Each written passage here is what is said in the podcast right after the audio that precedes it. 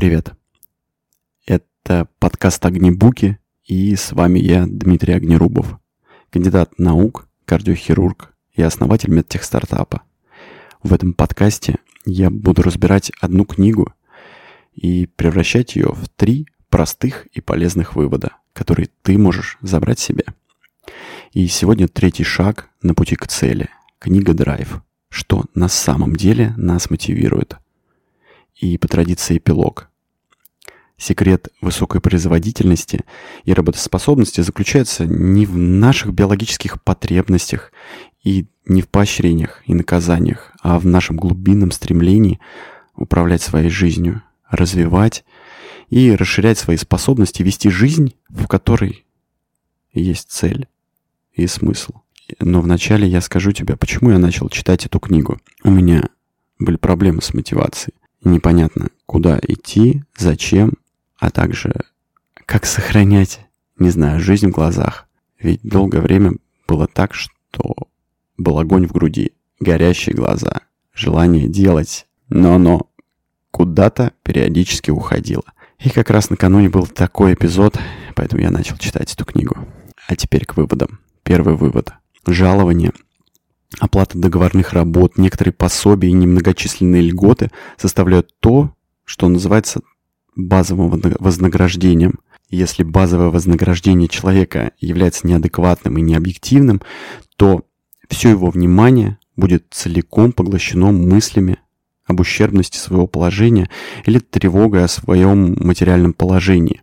И, соответственно, вы не получите непредсказуемой внешней мотивации, ни причудливой мотивации внутренней. Вы вообще ничего не получите. А мне вначале казалось, что книга расскажет про то, что вот, ну, нужно ставить высокие и важные цели, и тогда э, каждая работа станет прекрасной, интересной, творческой и все такое. Но, как ты понимаешь, если не будет достаточного вознаграждения, человек будет думать о том, как свести с концы с концами, ничего не получится. И это, на мой взгляд, один из важных тезисов.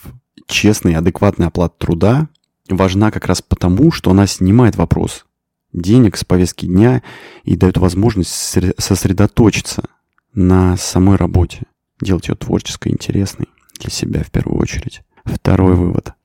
Цели могут вызывать в организациях систематические проблемы из-за суженного фокуса, неэтического поведения, повышенной склонности к риску, ослабленного сотрудничества и сниженной внутренней мотивации. А внешние стимулы могут быть эффективны для получения, для выполнения алгоритмических задач, решение, решение которых, по сути, зависит от следования по известному алгоритму. То есть, если человек выполняет алгоритмические задачи, где понятен исход действия. И поэтому в некотором смысле это скучно. В этом случае необходимо применять внешний стимул, но только лишь потому, что задача, по сути, сама по себе скучна. И ее надо хоть как-то стимулировать, ну, хотя бы деньгами. А в случае, когда задача творческая, здесь внешний стимул будет, наоборот, разрушать внутреннюю мотивацию, как следует из книги. Также было был очень интересный пример, я тебе немного расскажу про этот пример. Родители приводили детей в детский сад, и должны были забирать их вовремя. Если не забирали, то, естественно, это негативно сказывалось для воспитателей, они должны были их ждать, уходить домой позже.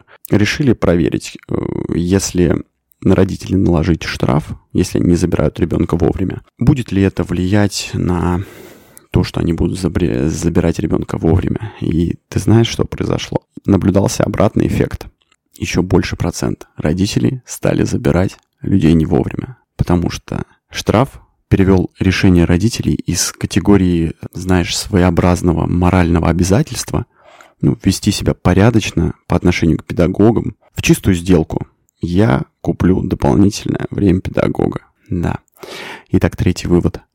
Один из источников фрустрации на рабочем месте – несоответствие между тем, что люди должны делать, и тем, что они могут. Когда требования превышают их способности, превышается... Когда требования превышают их способности, развивается тревожность. Когда они вынуждены делать то, что не требует от них ни малейшего напряжения сил, их одолевает скука. И там есть совет, а, если вдруг вашему сотруднику необходимо выполнять скучную задачу, признайте, что она такая, и позвольте человеку выполнять это задание по-своему. Думайте о том, как предоставить людям больше самостоятельности, а не о контроле, объясняя, какой конечный результат нужен.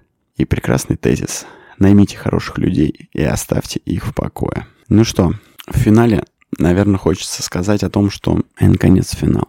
Как советую из книги, один из способов посвятить свою жизнь более высокой цели – задуматься о одной собственной единой фразе, которая описывала бы вашу жизнь. Может быть, она будет звучать, э, как он воспитывал четырех детей, которые выросли счастливыми и здоровыми. Или она научила читать два поколения детей в своем районе. Для меня сейчас кажется актуальная фраза «Он создал устройство, облегчившее жизнь многих людей». Спасибо вам за время, которое вы были со мной. Пожалуйста, поставьте оценку или расскажите друзьям. Это будет значить очень многое для меня и поможет, чтобы о подкасте узнали больше людей. С вами был Дмитрий Огнерубов и подкаст «Огнебуки». Пока.